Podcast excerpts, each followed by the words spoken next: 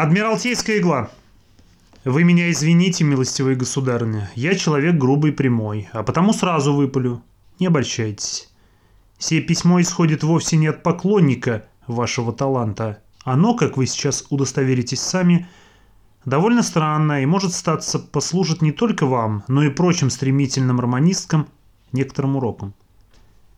Спешу прежде всего представиться вам, дабы зримый облик мой просвечивал вроде как водяной знак, что гораздо честнее, чем молчанием потакать тем неправильным заключением, которые глаз невольно выводят из начертания строк.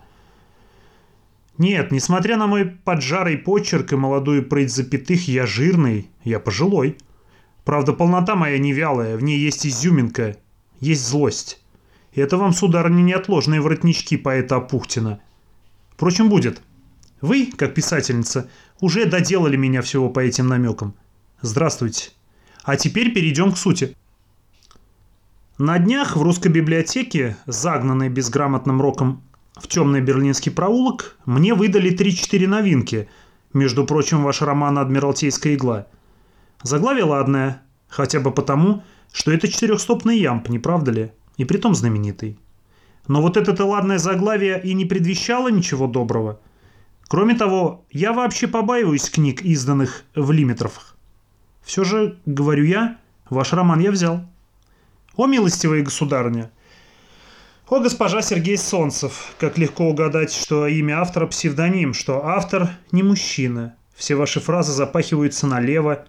Пристрастие к таким выражениям, как «время шло» или «зябко куталась в мамин платок» неизбежное появление эпизодического корнета, произносящего «р» как «г», и, наконец, сноски с переводом всем известных французских словечек достаточно определяют степень вашей литературной опытности.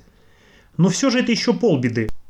Представьте себе такую вещь. Я, скажем, однажды гулял по чудным местам, где бегут бурные воды, и повелика душит столпы одичалых развалин. И вот спустя много лет Нахожу в чужом доме снимок. Стою гоголем возле явно бутафорской колонны, на заднем плане, белесый мазок намалеванного каскада, и, кто-то чернилами подрисовал мне усы. Откуда это? Уберите эту мерзость! Там воды гремели настоящие, а главное, я там не снимался никогда. Пояснить ли вам притчу? Сказать ли вам, что такое же чувство, только еще глупее и гаже я испытывал при чтении вашей страшной, вашей проворной иглы. Указательным пальцем взрывая страницы, глазами мчась по строкам, я читал и только отмигивался. Так был изумлен. «Вы хотите знать, что случилось? Извольте». Грузно лежа в гамаке и беззаботно водя вечным пером, что почти каламбур, вы, сударыня, написали историю моей первой любви. Изумлен, изумлен. И так как я тоже грузный, изумление сопряжено с одышкой. Вот мы с вами пыхтим, ибо, несомненно, и вы ошарашены тем, что объявился герой, вами выдуманный. Нет, я обмолвился. Гарнир ваш, положим, фарш и соус тоже ваши, но дичь. Опять почти каламбур. Дичь, сударь, не ваша, а моя, с моей дробинкой в крылышке. Диву даюсь, где и как неведомой даме удалось похитить мое прошлое. Неужели приходится допустить, что вы знакомы с Катей? Более того, хороши с ней. И что она все вам и выболтала, сумеречной под балтийскими соснами вместе с вами, прожорливой романисткой. Ну как вы смели. Как хватило у вас бесстыдства не только использовать Катин рассказ, но еще и исказить его так непоправимо. Со дня последнего свидания прошло 16 слишком лет. Возраст невесты, старого пса или Советской Республики. Кстати, отметим первую, но отнюдь не худшую из ваших несметных и смутных ошибок. Мы не ровесники с Катей, мне шел 18 год, ей 20-й. Доверясь испытанному методу, вы заставляете свою героиню обнажиться перед трюмо и затем описываете ее распущенные, пепельные, конечно, волосы юной формы. По-вашему, ее васильковые глаза становились в минуту задумчивости фиалковыми. Ботаническое чудо. Вы их оттенили черной бахромой ресниц, которые, добавлю от себя, как бы удлинялась к внешним углам, придавая глазам разрез особенный, но мнимый – Катя была стройна, но слегка горбилась, приподнимала плечи, входя в комнату. Она у вас статная девушка с грудными нотками. Это мучительно. Я думал было выписать ваши образы, которые все фальшивые, и язвительно сопоставить с ними мои непогрешимые наблюдения. Но получается кошмарная чепуха, как сказала бы настоящая Катя, а именно логос, отпущенный мне, не обладает достаточной точностью и мощью, чтобы распутаться с вами. Напротив, сам застреваю в липких тенетах вашей условной изобретательности, и вот уже нет у меня сил спасти Катю от вашего пера. И все-таки я буду как Гамлет спорить, и переспорю вас. Тема вашего произведения – любовь, слегка декадентская на фоне начавшейся революции. Катю вы назвали Ольгой, а меня – Леонидом. Допустим. Ваше первое знакомство на елке общих друзей, встречи на Юсуповском катке, ее комнатно с темно-синими обоями, мебелью из красного дерева и одним единственным украшением – фарфоровой балериной, поднявшей ножку. Все это так, все это правда. Однако вы умудрились поддернуть все это налетом какой-то фасонистой лжи. Занимая свое место в кинематографе Паризиана, Леонид кладет перчатки в треуголку, но через 2-3 страницы он уже оказывается в партикулярном платье, снимает котелок и перед читателем элегантный юноша с пробором по самой середке маленькой, словно налакированной головы и фиолетовым платочком, свесившимся из карманчика. Помню действительно, что я одевался под Макса Линдера, и помню, как щедро прыщущий вежиталь холодил череп, и как мсье Пьер, прицелившись гребешком, перекидывал мне волосы жестом линотипа, а затем, сорвав с меня завесу, кричал пожилому усачу «Мальчик, пошисть!» К тогдашнему платочку и белым гетрам моя память относится ныне с иронией, но вот уж никак не может примирить воспоминания о муках слишком раннего бритья с матовой, ровной бледностью, о которой вы пишете – и я оставляю на вашей совести мои лермонтовские глаза и породистый профиль. Благо теперь ничего не разобрать ввиду неожиданного ожирения. Боже мой, не дай мне погрязнуть в прозе этой пишущей дамы, которой я не знаю и не хочу знать, но которая с поразительной наглостью посягнула на чужое прошлое. Как вы смеете писать, что красивая елка, переливаясь огнями, казалось, сулила им радость ликующую? Вы все потушили своим дыханием, ибо достаточно одного прилагательного поставленного ради красоты позади существительного, чтобы извести лучшие воспоминания. До несчастья, то есть до вашей книги. Таким воспоминанием был для меня зыбкий, мелкий свет в Катиных глазах и малиновый отблеск на щеке от глинцевитого домика, висевшего с ветви, когда, отстраняя хвою, она тянулась вверх, чтобы щипком прикончить обезумевшую свечку. Что же теперь мне осталось от этого? Ничего, только тощий душок литературной гари – по-вашему, выходит так, что мы с Катей вращались в каком-то изысканно-культурном бомонде. Ошибка на параллакс, сударыня.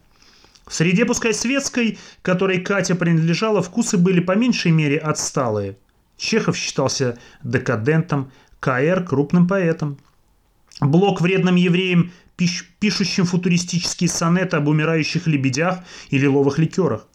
Какие-то французские, английские стихи ходили в списках по рукам и списывались снова, не без искажений, причем имя автора незаметно выпадало, так что они совершенно случайно приобретали соблазнительную анонимность, да и вообще их странствование забавно сопоставить с подпольным списыванием крамольных стишков, практиковавшихся в других кругах.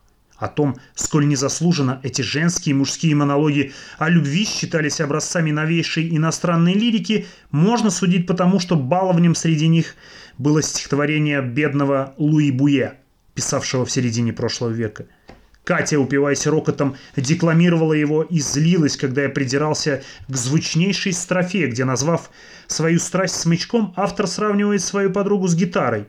Кстати, о гитаре – вы пишете, мадам, что по вечерам собиралась молодежь, и Ольга, облокотясь, пела роскошным контральто. Что ж, еще одна смерть, еще одна жертва вашей роскошной прозы.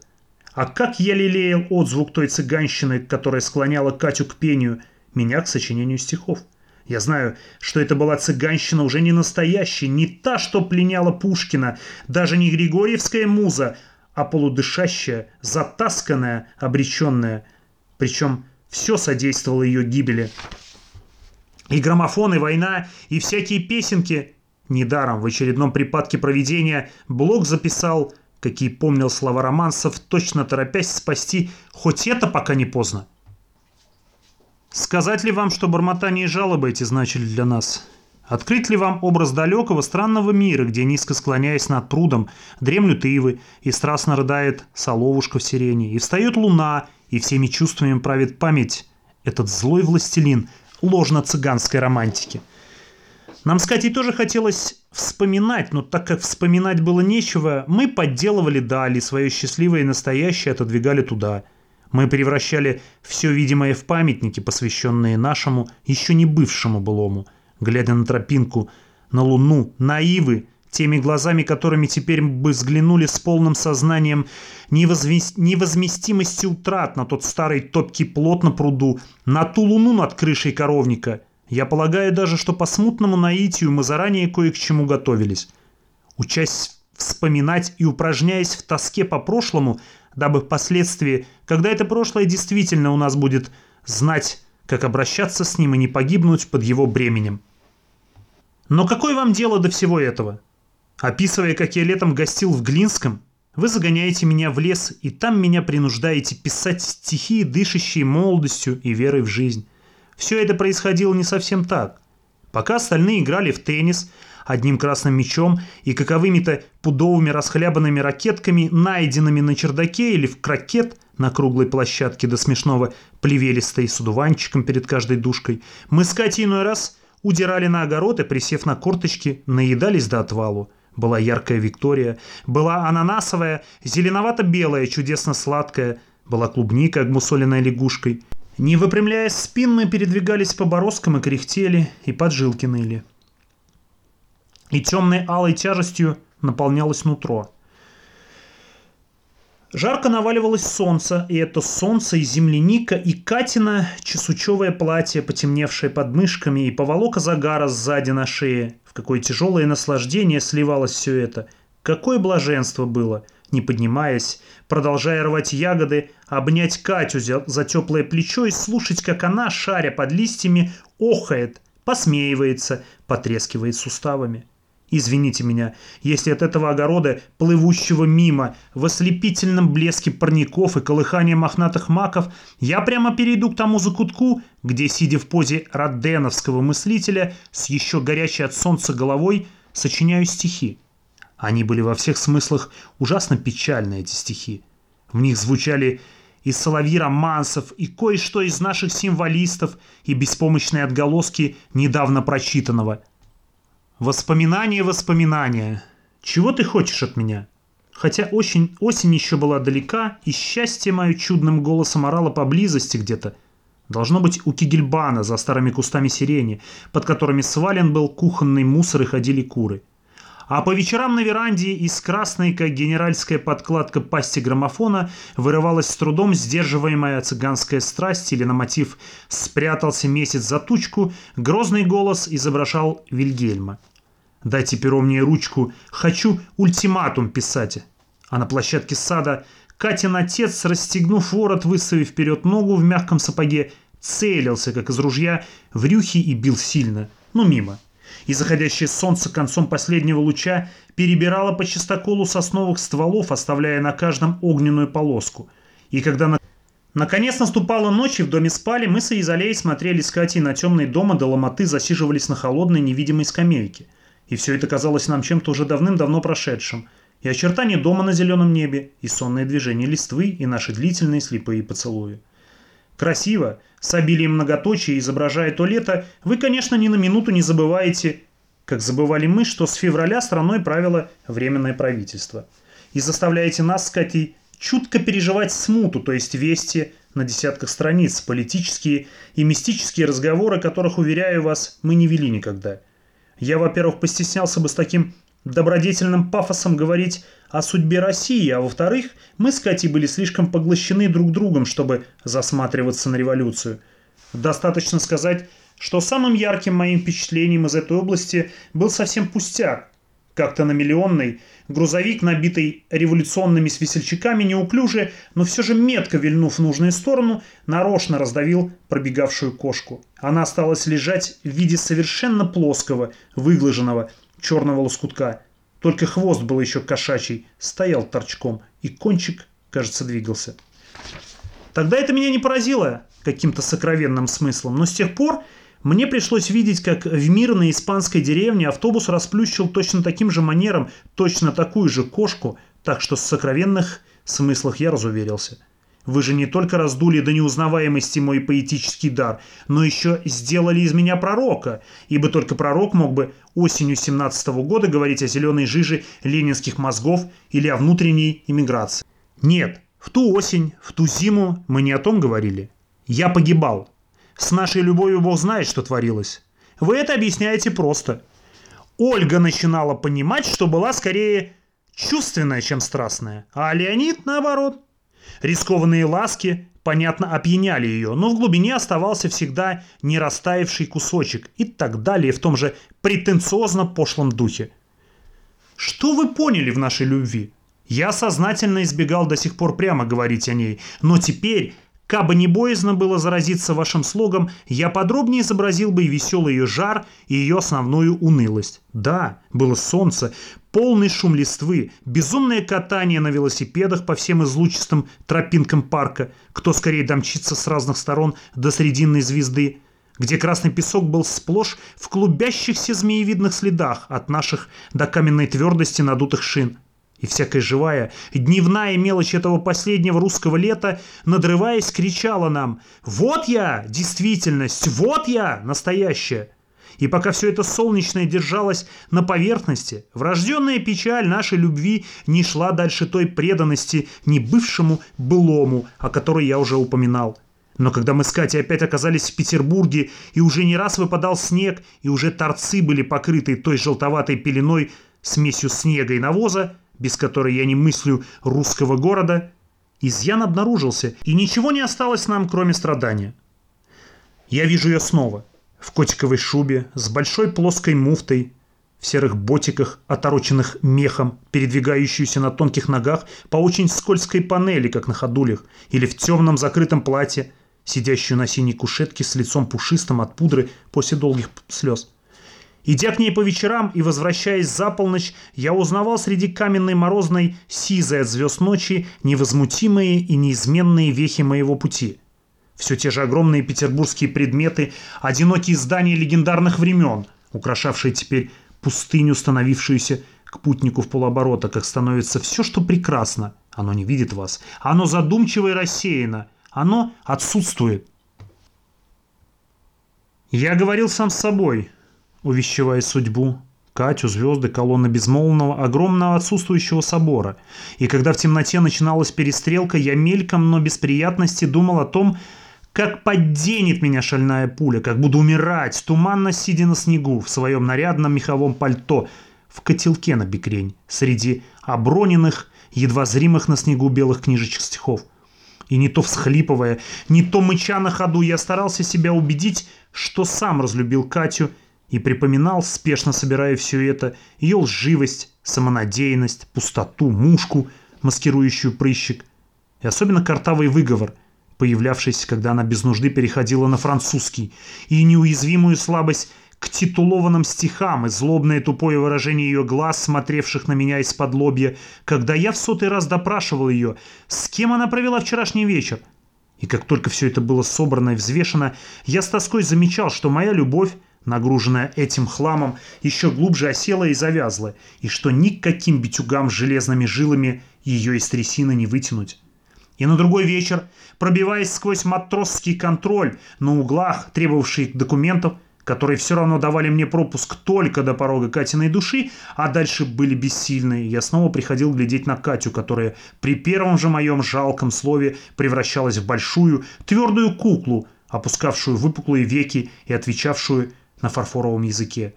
И когда, наконец, в памятную ночь я потребовал от нее последнего, сверхправдивого ответа, Катя просто ничего не сказала, осталась неподвижно лежать на кушетке, зеркальными глазами отражая огонь свечи, заменявший в ту ночь электричество.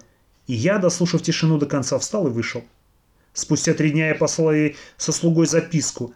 Писал, что покончу с собой, если хоть еще один раз ее не увижу. И вот помню, как восхитительным утром – с розовым солнцем и скрипучим снегом мы встретились на Почтампской. Я молча поцеловал ее руку, и с четверть часа, не прерывая ни единым словом молчанием, мы гуляли взад и вперед, и на углу бульвара стоял и курил с притворной непринужденностью весьма корректный на вид господин в каракулевой шапке. Мы с ним молча ходили взад и вперед. И прошел мальчик, таща санки с рваной бахромой, и загремевшая вдруг водосточная труба извергла осколок льдины, и господин на углу курил, а затем на той же как раз точке, где мы встретились, я также молча поцеловал ей руку, навсегда скользнувшую обратно в муфту, и ушел. Ушел по-настоящему. Когда слезами обливаясь, ее лобзая вновь и вновь шептал я с милой расставаясь, «Прощай, прощай, моя любовь, прощай, прощай, моя отрада, моя тоска, моя мечта, мы по тропам заглохшим саду уж не пройдемся никогда. Да-да, прощай. Ты все-таки была прекрасна, непроницаемо прекрасна и до слез обаятельна, несмотря на близорукость души и праздность готовых суждений, и тысячу мелких предательств. А я, должно быть, со своей заносчивой поэзией, тяжелым и туманным строем чувств и задыхающейся гугнивой речью был, несмотря на всю мою любовь к тебе, жалок и противен. И нет нужды мне рассказывать тебе, как я потом терзался, как вглядывался в фотографию, где ты с бликом на губе и светом в волосах смотришь мимо меня. Катя, от чего ты теперь так напакостила? Давай поговорим спокойно и откровенно. С печальным писком выпущен воздух из резинового толстяка и грубияна, который туго надутый поясничал в начале этого письма. Да и ты вовсе недородная романистка в гамаке, а все та же Катя – с рассчитанной порывистостью движений и узкими плечами, миловидная, скромно подкрашенная дама, написавшего из, глупо, из глупого кокетства совершенно бездарный роман «Смотри», ты даже прощания нашего не пощадила. Письмо Леонида, в котором он грозит Ольгу застрелить, и которое она обсуждает со своим будущим мужем, этот будущий муж в роли соглядатая, стоящий на углу, готовый ринуться на помощь, если Леонид выхватит револьвер, который он сжимает в кармане пальто, горячо убеждая Ольгу не уходить и прерывая рыданиями ее разумные речи, какое-то все отвратительное, бессмысленное вранье – а в конце книги ты заставляешь меня попасться красным во время разведки и с именами двух изменниц на устах «Россия! Ольга!» доблестно погибнуть от пули чернокудрого комиссара. Крепко же я любил тебя, если я все еще вижу тебя такой, какой ты была 16 лет тому назад, и с мучительными усилиями стараюсь вызволить наше прошлое из унизительного плена, спасти твой образ от пытки и позора твоего же пера. Но не знаю, право, удастся ли мне это. Мое письмо странно смахивает на те послания в стихах, которые ты так и жарила наизусть. Помнишь? Увидев подчерк мой, вы верно удивитесь. Однако я удержусь, не кончу призывом. Здесь море ждет тебя, широкое, как страсть, и страсть широкая, как море. Потому что, во-первых, здесь никакого моря нет, а во-вторых, я вовсе не стремлюсь тебя видеть. Ибо после твоей книги я, Катя, тебя боюсь. Ей-богу, не стоило так радоваться и мучиться, как мы с тобой радовались и мучились, чтобы свое оплеванное прошлое найти в дамском романе. Послушай меня, не пиши ты больше. Пускай это будет хотя бы тебе уроком, хотя бы, ибо я имею право желать, чтобы ты замерзла от ужаса, поняв содеянное. И еще знаешь, что мечтается мне? Может быть, может быть, это очень маленькое и хилое, может быть, но цепляясь за него, не подписываю письма, может быть, Кате все-таки, несмотря ни на что, произошло редкое совпадение, и не ты писал эту гиль. И сомнительный, но прелестный образ твой не изуродован. Если так, то прошу вас извинить меня, коллега Солнцев.